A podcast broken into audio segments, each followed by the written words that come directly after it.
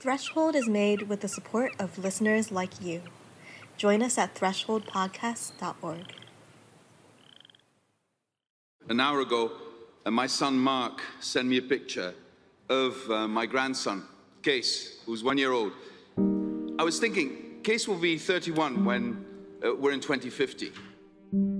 This is Frans Timmermans, representative from the European Union at COP26, the UN climate conference held in Glasgow, Scotland. And it's quite a thought to understand that if we succeed, he'll be living in a world that's livable. He'll be living in an economy that is clean, with air that is clean, at peace with his environment. If we fail, and I mean fail now in the next couple of years, he will fight with other human beings for water and food. That's the stark reality we face. So 1.5 degrees is about avoiding a future for our children and grandchildren that is unlivable. I might not reach 2050, probably won't, but he will be there as a young man, and I want him to live a peaceful, prosperous life like I wanted for everybody's children and grandchildren in this room. This is personal. This is not about politics.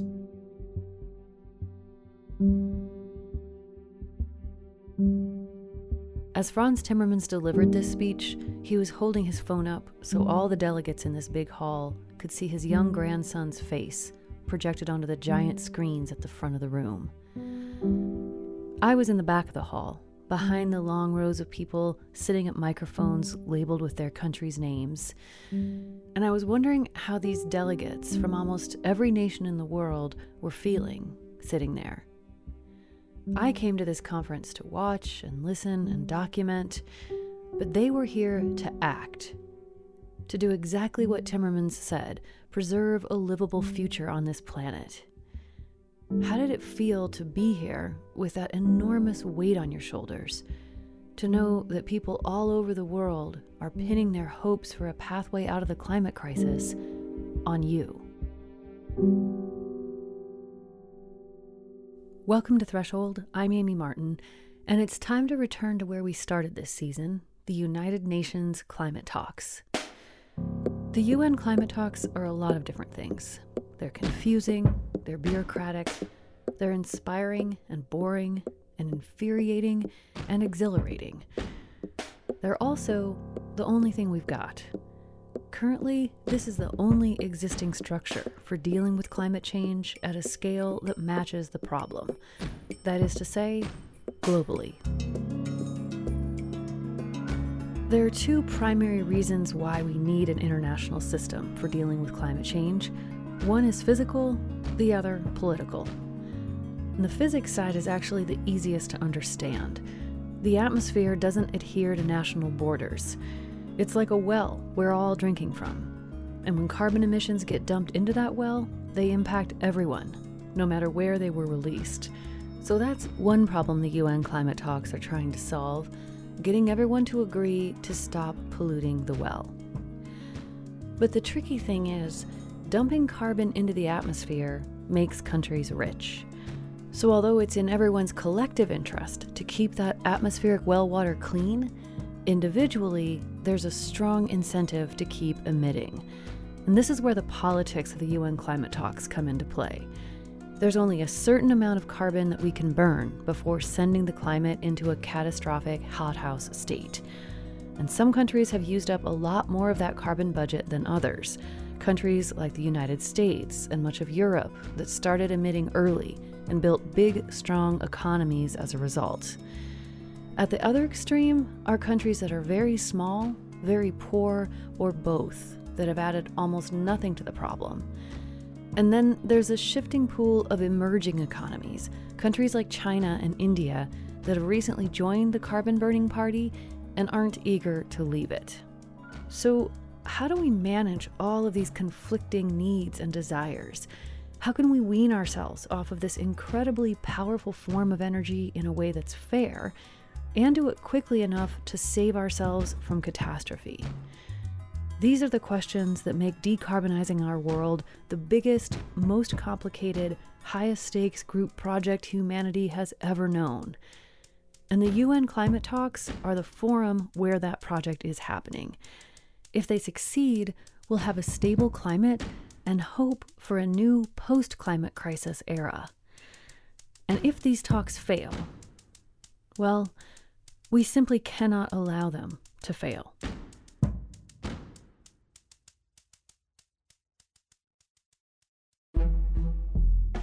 We cannot negotiate with nature. We cannot negotiate with the planet. It's a very long process, and it seems like you're just spinning your wheels, but eventually something comes out of it. Enough of burning and drilling and mining our way deeper. We are digging our own graves. 1.5 is non-negotiable. The safety of my children and yours hangs in the balance.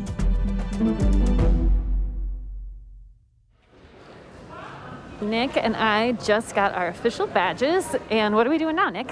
We are walking to our first location in the actual conference, so we're inside, and it feels super exciting to be in the conference. We're officially official.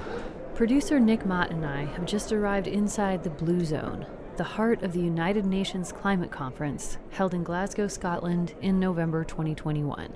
Everybody's masked, everybody's been tested for COVID, and everybody is walking the same direction, and most people are dressed quite nice, including us. We look stunning, right. If I do say so myself. Very fashionable. After going through the security check-in process, basically your standard airport security routine, we get funneled into a long, tented walkway leading into the main conference area. We can't see out. It's a tunnel of white canvas above us and on both sides. It feels kind of like an umbilical cord between the outside world and the highly protected pop-up city of the conference. When we were coming in from the entryway, I felt like I was in E.T., walking through the white tunnels. That's all I was thinking about. That's Erica Janik. Nick and I met up with her and another colleague, Eva Kalea, in the main conference area. A ton of people, just a wall of people walking towards us. A lot of suits. So many suits. I'm experiencing some confusion over which side of the hallway I'm supposed to be walking on, and this seems to be a shared confusion among everyone. I'm wanting to walk really fast, and I think it might be because then I feel like I look like I know what I'm doing, not because I actually know what I'm doing. Yes, I feel like it's also the energy. It's like a very bustling urban type of energy, and you just have to match it. Close to 40,000 people attended COP26. Representatives from almost every country on the planet are here. Even the most isolated country in the world, North Korea, sent someone to this conference. The diversity of faces and languages is pretty mesmerizing. It makes me want to just sit down and watch the stream of humanity flow by. But at the same time, I'm eager to dive in and figure this conference out, starting with understanding where I am exactly. It's like being in a giant mall, sort of, or an airport terminal. Food court. Giant food court, but with heads of state, presumably, everywhere. I head out to do some exploring. After the ET tunnel and the airport terminal/food court, I find the pavilions, a loud, chatty area where countries and organizations are set up like a trade show, with booths and displays advertising their climate projects. Next to that are the country offices, a warren of temporary cubicles with blank walls and people moving about talking in hushed voices, wearing serious expressions. Then I come upon the huge plenary halls where all the highest profile speeches get made, and radiating out from there is a big collection of meeting rooms where a lot of the actual work of the conference gets done. Reporters are allowed into many parts of the conference, but sometimes all of a sudden we weren't.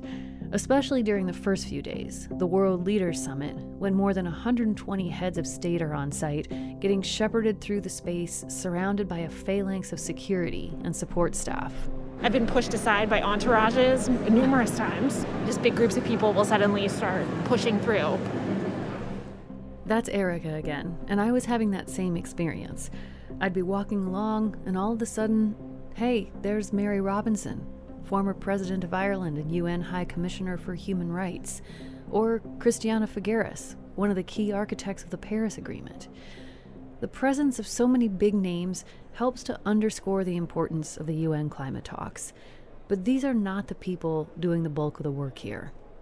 Well, I think the main message for today is that there's going to be a whole bunch of heads of government, including the US president here. They'll make speeches, they'll have a photograph with Boris Johnson, and they'll fly away. Much of the global media will fly away with them and think that it's over. It isn't. It's just starting. It's going to start day after tomorrow when they've gone, and it's going to last for 2 weeks. This is Dr. Saleemul Huq. You might remember him from our first episode this season. He's the director of the International Center for Climate Change and Development at the Independent University, Bangladesh. I interviewed Saleem remotely before the conference, and he'd agreed to let me follow his journey here at COP26. Journalists and their audiences need to be educated on the complicated stuff that climate change is. I agree with Saleem. That's why we're here. Despite the incredibly high stakes of the UN climate conferences, I think most people have only a very vague understanding of how they work. I know I did. So let's start with a quick rundown of the origin story of these talks. In the late 1980s, as the world started waking up to the climate crisis, it became clear that there were no existing institutions or processes for dealing with this global problem. So people decided to try to make those institutions. In 1992, at a major gathering in Brazil called the Earth Summit, more than 150 countries signed something called the United Nations Framework Convention on Climate Change, or UNFCCC. You can think of it like a special wing of the United Nations devoted to working on climate. Almost every country in the world is part of the UNFCCC now, as well as some non-country organizations, like the European Union. When countries agree to join this effort, they become parties to the convention, and then they start coming to these annual gatherings we call COPs. That stands for Conference of the Parties. The overall goal of each COP is to make progress on climate, to get all countries moving in the same direction toward a decarbonized world in an equitable way, based on the best scientific information available. But of course, every country has a different level of commitment to that progress, and its own idea of what progress looks like and how we should get there. So they negotiate, and then they formalize the results of those negotiations in the documents that come out of these conferences: the Kyoto Protocol, the Bali Action Plan, the Cancun Agreements. The first COP was held in Germany in 1995, and 26 years later, here we are in Glasgow at COP26. Saleem has been to every one of those COPs, including the Watershed Paris Conference in 2015, when the world finally coalesced around a goal: holding the global temperature rise to well below 2 degrees Celsius over pre-industrial levels, aiming for no more than 1.5. They rose to the occasion, and we have the Paris Agreement. It's about implementing that now. Glasgow is not a new agreement. It's about implementing what we agreed 6 years ago, and we're not on track to do that. The Paris Agreement identified a goal and created a framework for achieving it, based on something called Nationally Determined Contributions, or NDCs. This is a system in which countries make their own individual plans for reducing emissions and report on their progress at regular intervals. But heading into Glasgow, the NDCs were falling frighteningly short. The plans that countries had submitted, taken together, were projected to lead to 2.7 degrees Celsius of warming, almost twice the 1.5 goal.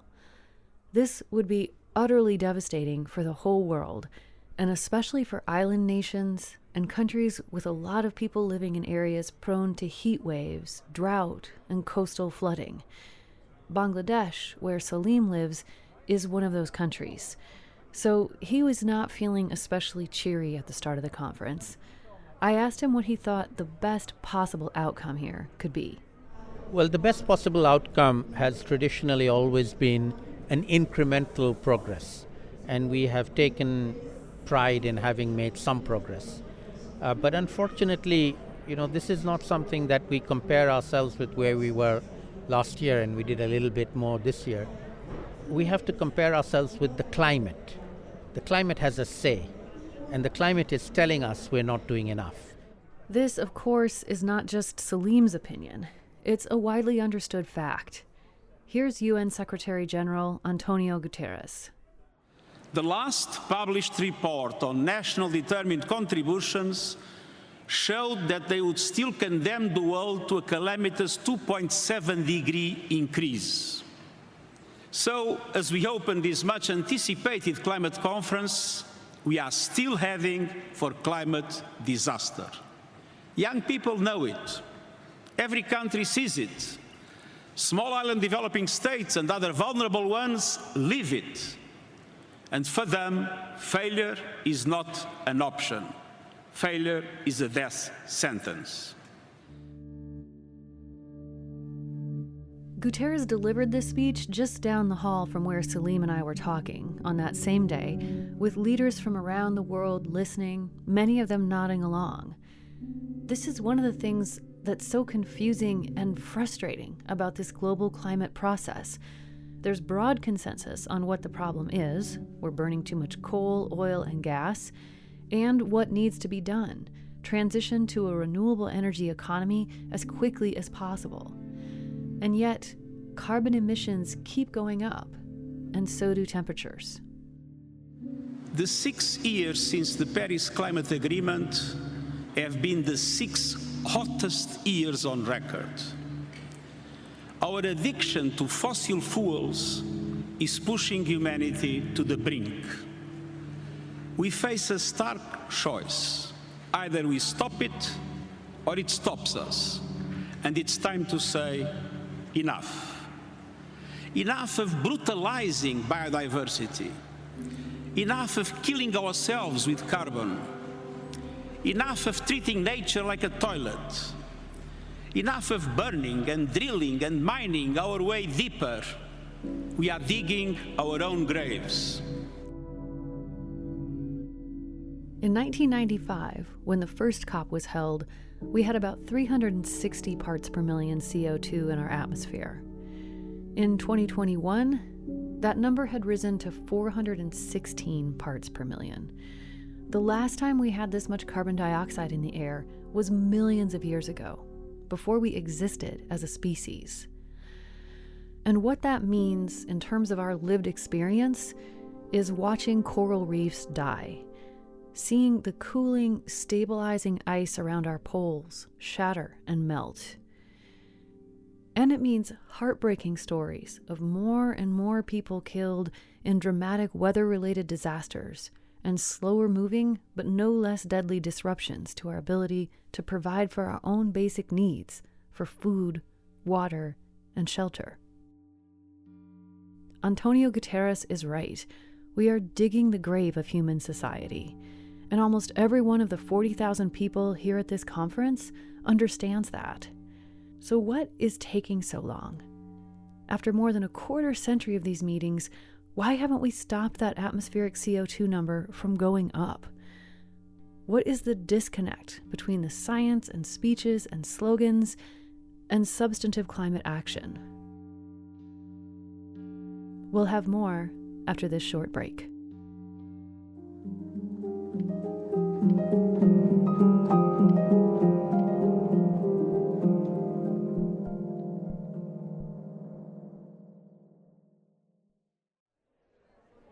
Well, we're in the one of the main COP pavilions where we have pavilions on water, on the cryosphere, on science, on the meteorology, on the IPCC. Welcome back to Threshold. I'm Nick Mott, and this is John Pomeroy, a professor and director of the Global Water Futures Program at the University of Saskatchewan. I met him wandering around the pavilions at COP26. This is the trade show part of the conference that Amy mentioned. Booths lure in attendees with free coffee and food, and then try to keep you there with panels and guest speakers. People network and watch talks, and more than anything, learn. It's heaving with people, heaving with scientists and decision makers, and the conversations going on here are amazing. Really excellent ones on what's happening to our oceans, what's happening to our forests, are they absorbing enough carbon, and what's happening to our snow and ice around the world. So who are all these tens of thousands of people that come to COP? People come here for all kinds of reasons. They're not all bureaucrats running from meeting to meeting. And attendees fall into three broad categories. First is party delegates, which means the people actually doing the negotiating, building the climate agreement that forms the heart of COP, and also all the people supporting those people. Second is media, people like me running around the halls with microphones and cameras. And third is everybody else. The UN calls them observers. But if you get access to the Blue Zone as an observer, it doesn't mean you're one thing or part of one kind of organization. Lots of people get in by affiliating with an NGO or international organization. One of those people was Paul Wilson, a Klamath tribal member from Oregon who traveled here with a group called Rios to Rivers. It takes a lot of privilege, a lot of funding, and a lot of logistical support to be able to enter the Blue Zone, to be able to obtain credentials and get a visa and have your travel and lodging paid for to be able to be in this space at all. Once in here, the access to decision makers is uncanny. When I talked with him, Paul had just presented a statement with his group pushing against one technology often advertised as a source of carbon-free energy, dams. Dams disrupt ecosystems and displace communities, especially at the expense of indigenous people, the group argued. A representative of the UNFCCC Secretariat came out of her office to listen to their demands and officially enter the statement into the record. I'm very happy to see you here. Thank you. And I would pass on to the COP president. Great. Thank you so much. Paul had been navigating back and forth between the Blue Zone and the protests and speeches organized outside. Out there, outside the conference gates, he said he felt a real energy and camaraderie with the people trying to make change. To see that visually and immediately in person is always inspirational because I feel less lonely.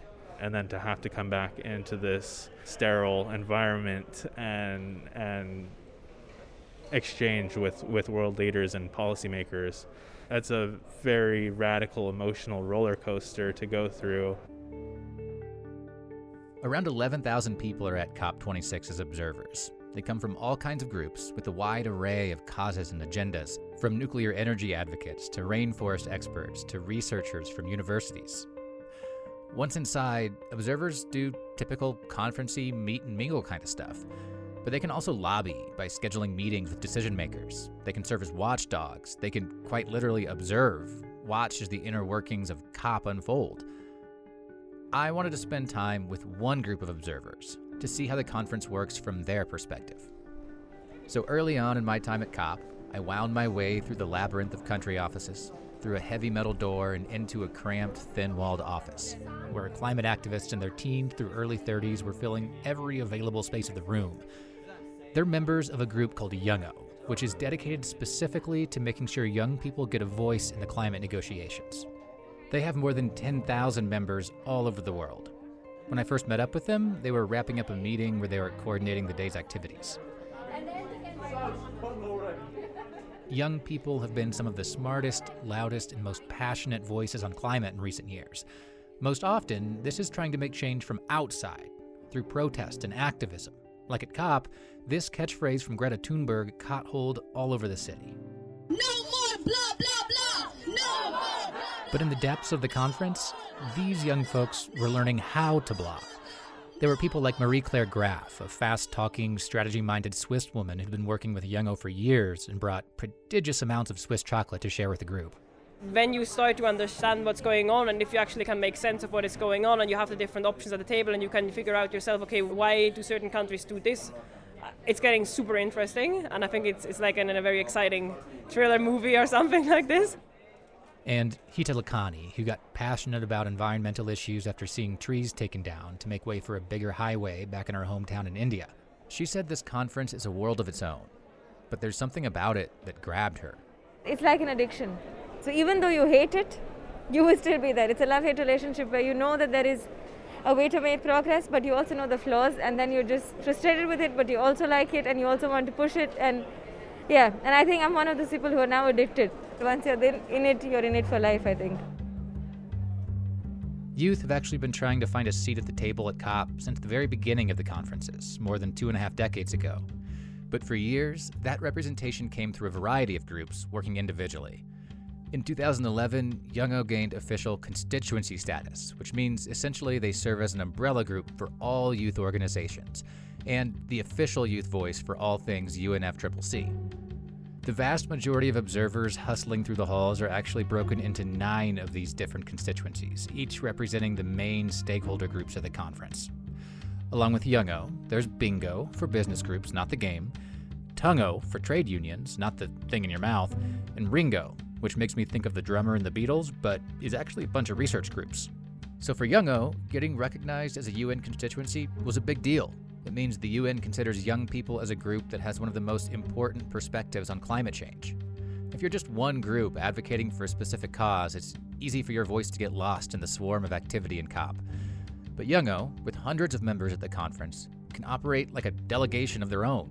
They can strategize and coordinate, make sure members are getting into the right negotiations. They can split up to make sure their presence is known just about everywhere. The group is pushing for specific agenda items under discussion at COP, things like climate financing that's fair to developing and vulnerable countries, a transition to clean and renewable energy focused on justice that doesn't leave behind the most vulnerable. They participated in panels, watched negotiations, and helped spread the word about the group's Global Youth Statement, a 70-plus page document outlining their policy demands. The statement called for prioritizing justice and inclusion of all kinds, and perhaps unsurprisingly, focused especially on getting more young people involved. But at the same time that they're pushing for change in the actual climate talks, they're also teaching the next generation of climate leaders and activists.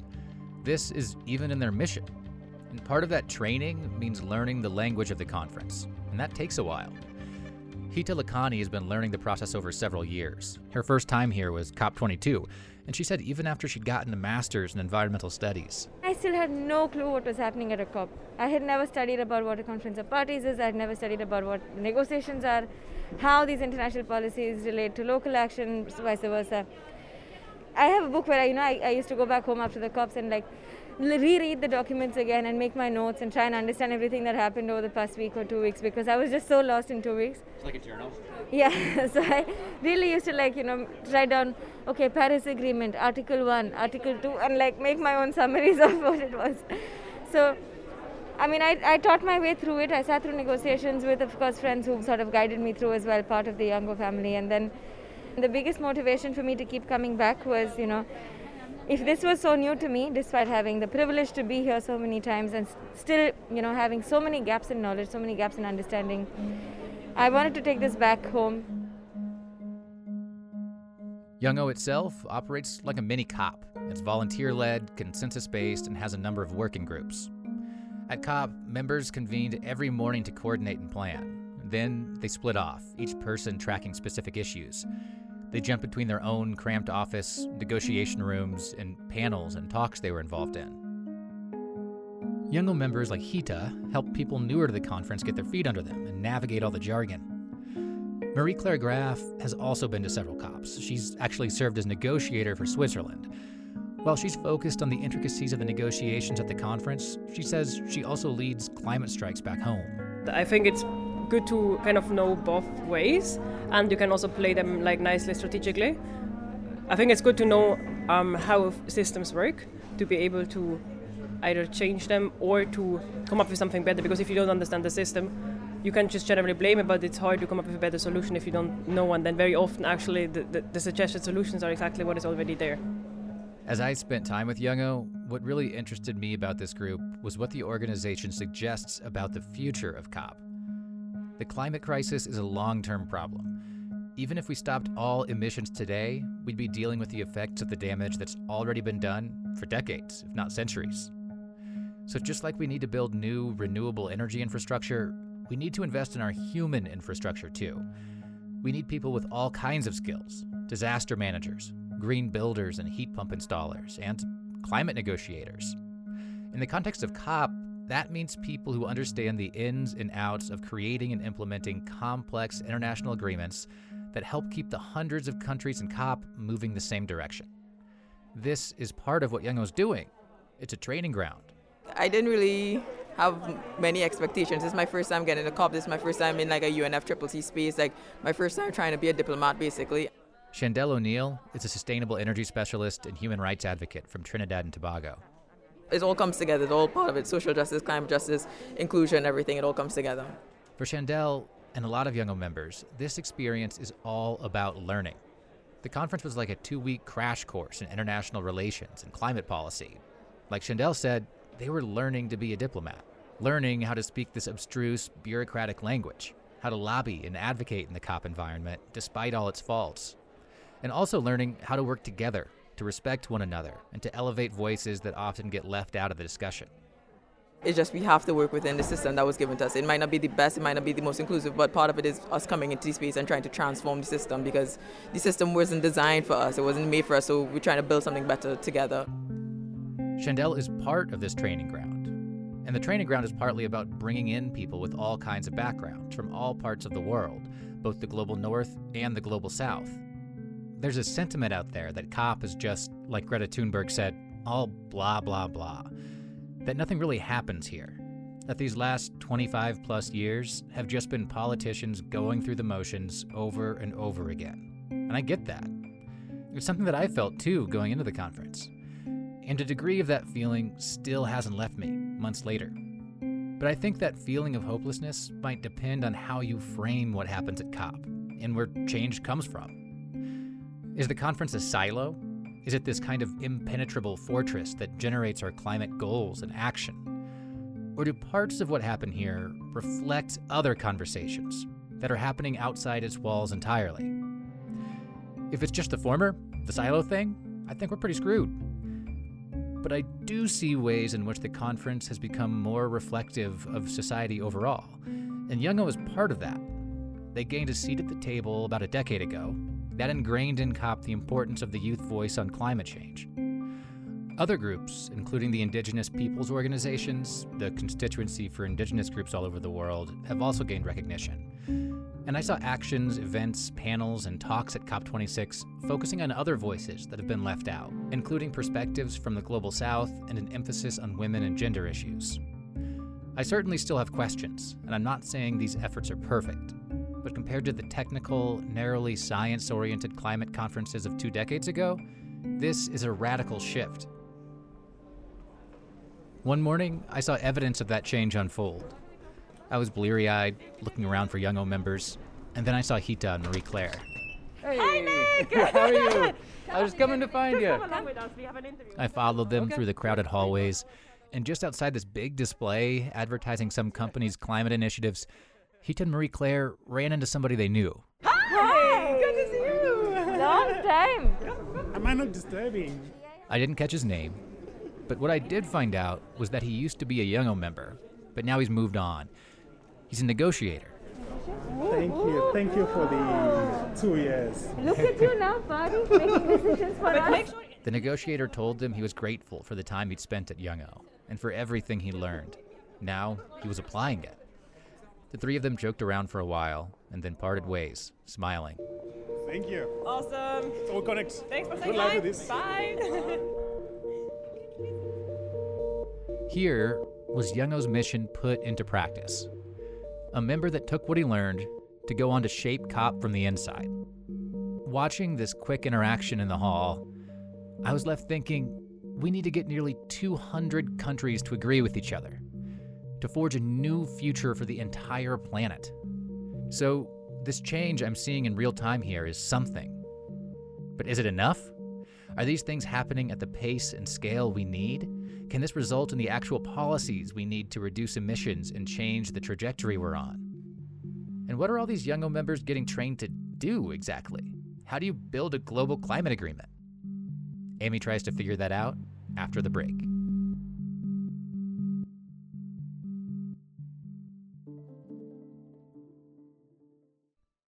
Welcome back, it's Amy again, and now that we've got a sense of the space and who the cast of characters is here, let's dive into the work itself.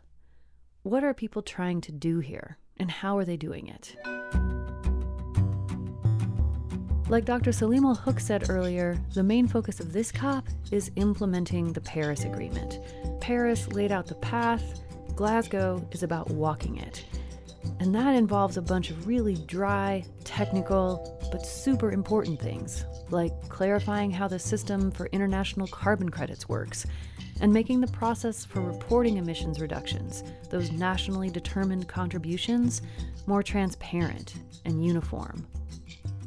And there's also old business to tend to here.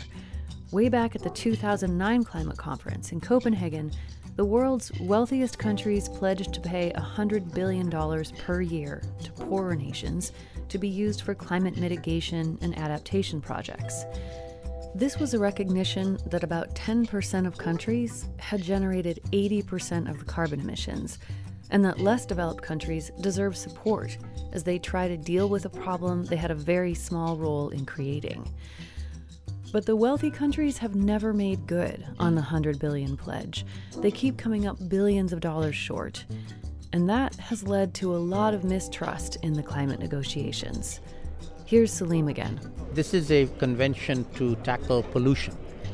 Pollution by emissions of greenhouse gases, which come from burning fossil fuel, and have a very long history. So it's a polluter pay principle here. Not charity, not rich countries helping poor countries. It's polluters paying the victims of their pollution. That's what we're demanding here. That's what the money is for. That's what they promised to give, and they're refusing to give. So there's a bunch of thorny stuff that needs to get hashed out at this COP. Paris Agreement implementation, climate finance, and of course, mitigation.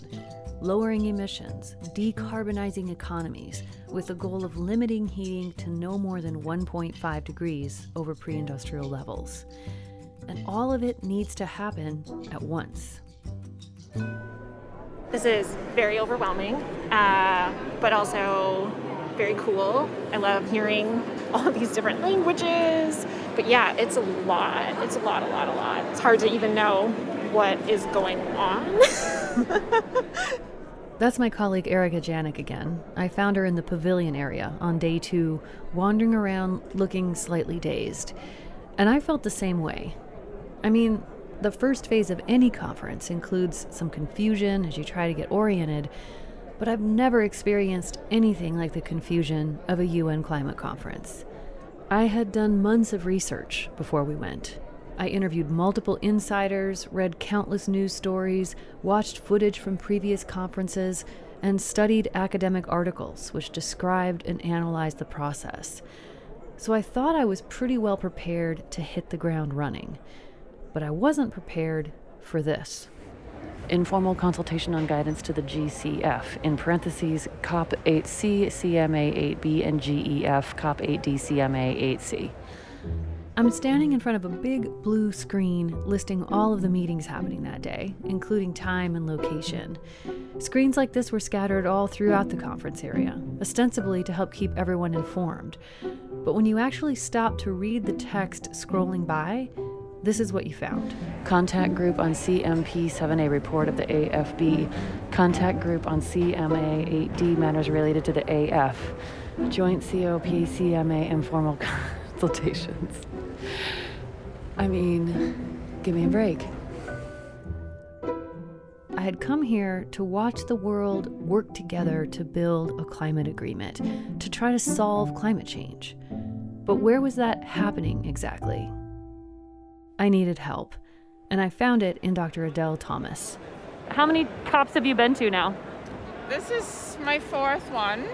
So, not that many, but still not a newbie.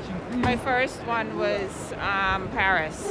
Oh, yeah. And I was completely lost then. Adele is a senior fellow at the Climate Change Research Center at the University of the Bahamas. She also works with a global think tank called Climate Analytics. She's a geographer, and she's served as a lead author on multiple UN scientific reports. When I found Adele in the very crowded lunch line, she immediately gave me this important tip. The sausage roll is terrible. It's a vegetarian sausage roll. Like Saleem, Adele was in our first episode this season, and she'd also agreed to let me look over her shoulder here as an advisor to the negotiations for the Small Island Developing States, or SIDS. But before we can talk about the details of what she hopes could be achieved at this conference, I need to ask some much more basic questions. How does this work? Because, I mean, it's not just a conference where we're supposed to come together and exchange ideas. We're supposed to actually, like, accomplish something practical. And is that primarily happening in the negotiations? It's happening outside of the negotiations.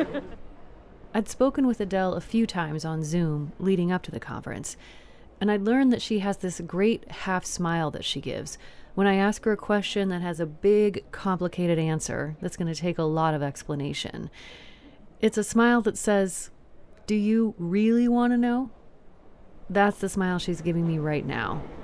And I do. In the negotiation room, when there is agreement on something, that's been agreed already. They're just announcing it in there. Uh-huh. So that's happened already in bilaterals, or the informal informals, as we call them. Informal informals? Yeah. It's insane. Okay. What is an informal informal compared to just an informal? An informal is in one of the meeting rooms. Everyone is invited. An informal will be maybe just ones that are not agreeing may come together and try and work on a particular issue. And then just a bilateral or a huddle is even less formal. So it's nebulous, right? It's not like you can watch it being made. Adele and I get our food and get settled on the floor to eat because there aren't enough seats available. And she starts to walk me through the process. Yeah, so on the opening day, which is on Sunday, we agreed on the agenda.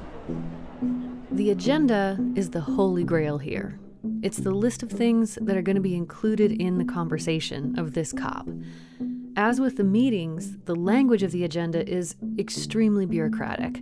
For example, here's item number 15, second review of the adequacy of Article 4, Paragraph 2, A through B of the Convention. The approved agenda for COP26 is 2 pages long with 19 line items, and Adele says it's pretty much impossible to track them all.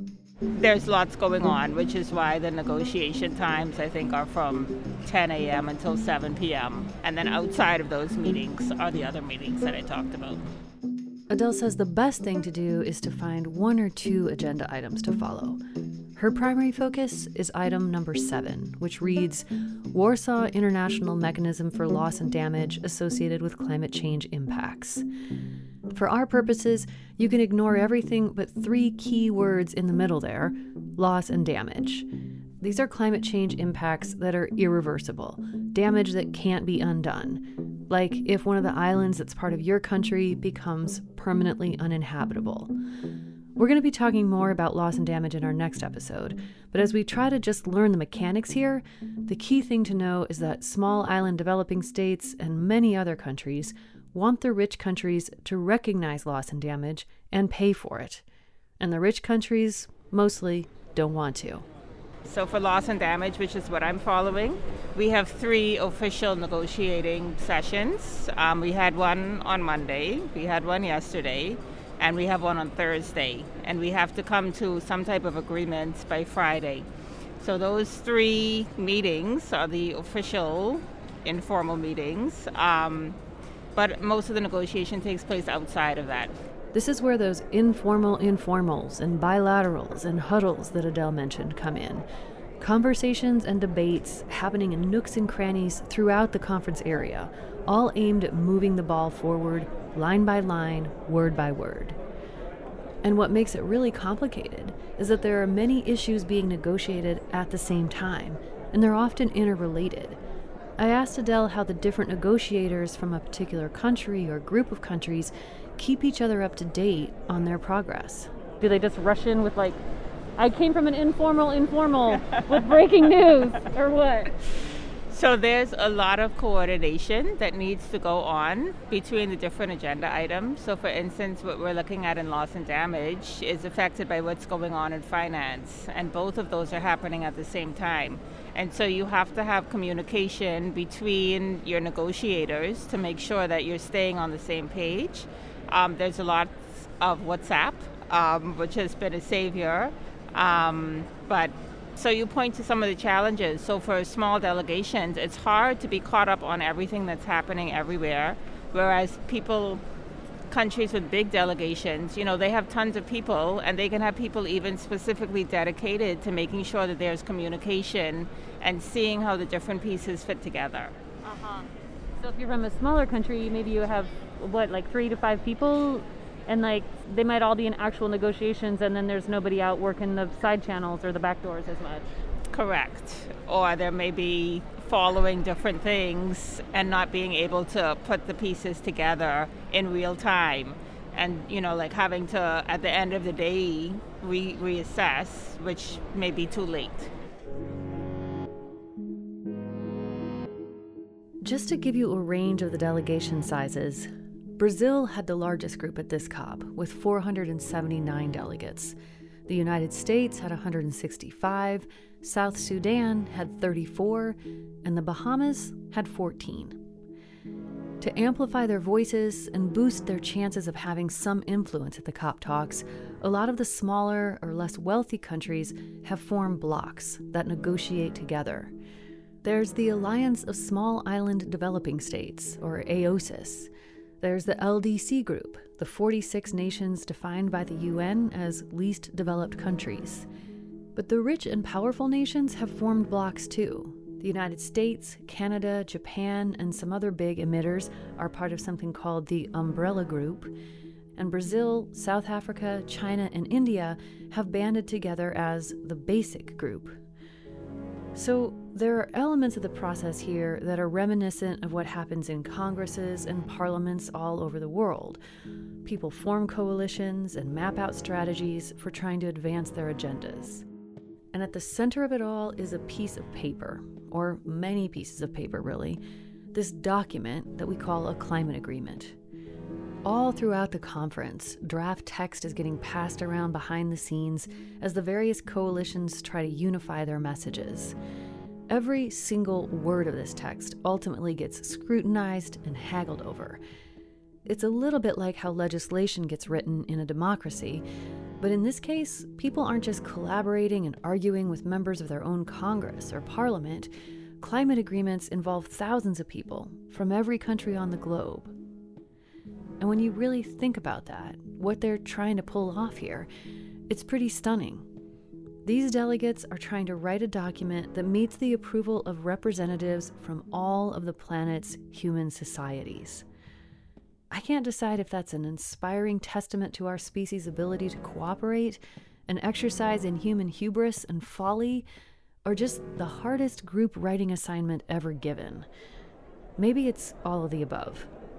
Pulling back out to the 30,000-foot level, just in terms of process, it's hard to understand how a bunch of people in this room are doing something that actually ends up leading to progress.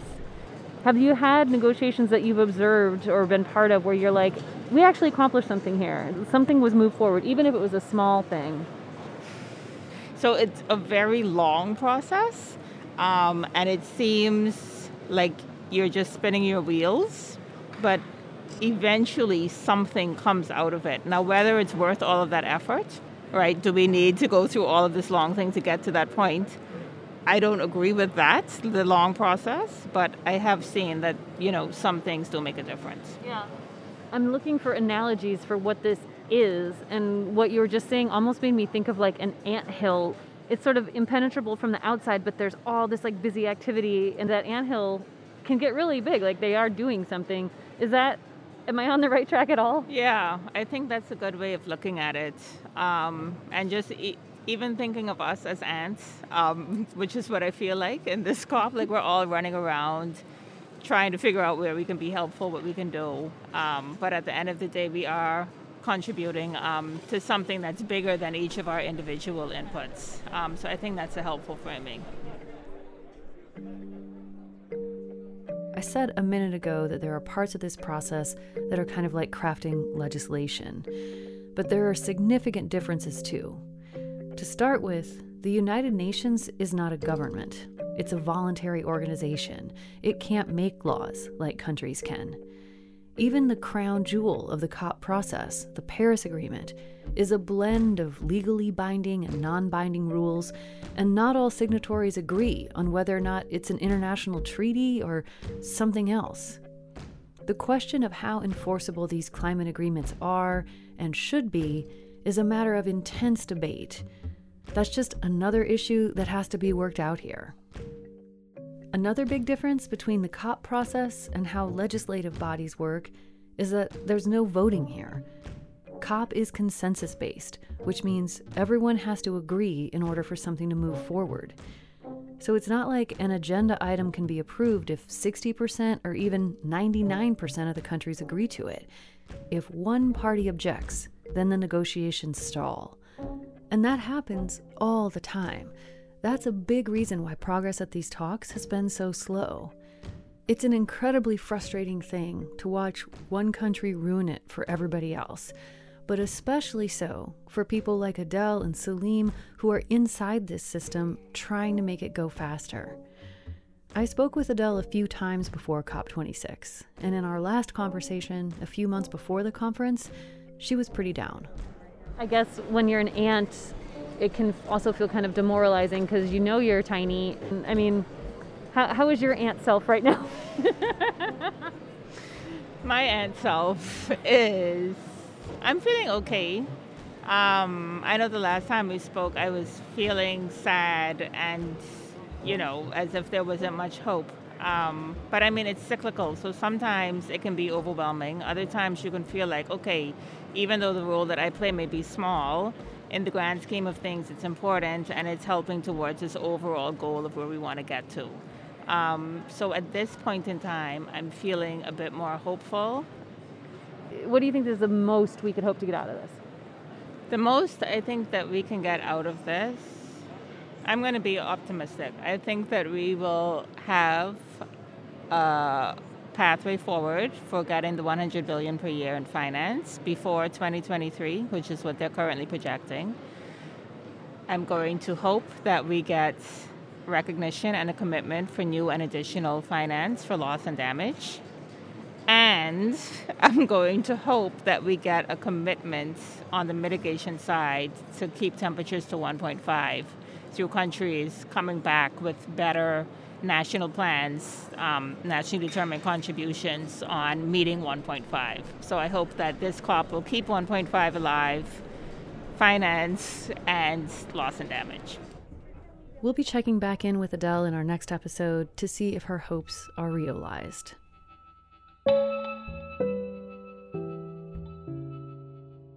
So at this point, I imagine some of you listening might be having a thought that I had, and probably everybody has, as they learn about how the UN climate talks work. We have to get rid of this consensus model. It's too slow and cumbersome. The very best it can do is deliver incremental change, and that's a huge mismatch with what the climate crisis demands, which is quick, nimble, strategic responses. But then, if you take the thought of abandoning the consensus model one step further, you have to answer, what are we going to replace it with? And that opens a huge can of worms. Are we going to make the UNFCCC more like a legislative body with elected representatives and bills that get voted up or down? How would that work? What powers should this climate Congress have? And what are the checks and balances on those powers? Tabling the question of whether or not this is even a good idea, and the fact that most, if not all, countries would be opposed to it, just figuring something like this out would also take decades of global meetings. There are other ways to make climate action happen, of course. Individual nations and groups of like-minded countries can and do push forward on their own, and companies, like the ones we profiled in our last episode, can decide to lead instead of resisting the changes we need. But alongside all of these efforts, we still need the global architecture that's emerging through this UN process. We need coordinated planetary action because Earth's atmosphere is the ultimate global commons. It can't be chopped up into mine and yours. It's one contiguous, amorphous, crucial thing. So although the UN climate talks are full of flaws, this is the process we have, and we don't have time to create another one. We know that the window to keep 1.5 degrees within reach is closing. This is Alok Sharma, president of COP26, speaking on the opening day of the conference. He's looking out at a room full of faces, people who've traveled to Glasgow from all around the world, and many of them have devoted their lives to trying to make this process work and make it better. Friends, in each of our countries, we are seeing the devastating impact of a changing climate. And we can only address that together through this international system.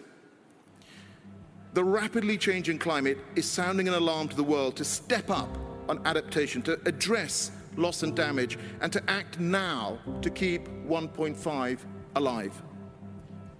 I believe that this international system can deliver.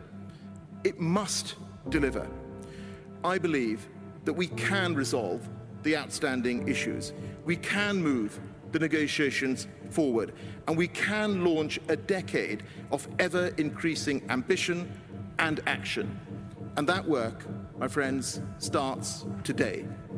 And we will succeed or fail as one.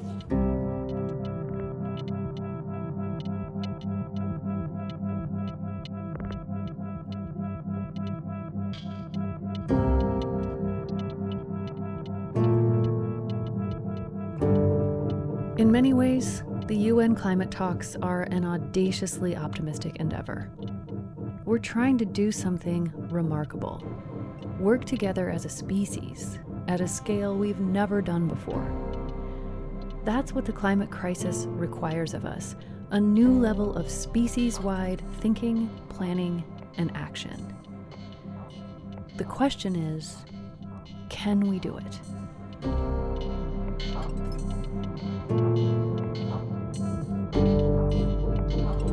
We're going to continue our coverage of COP26 in our next episode. Stay tuned.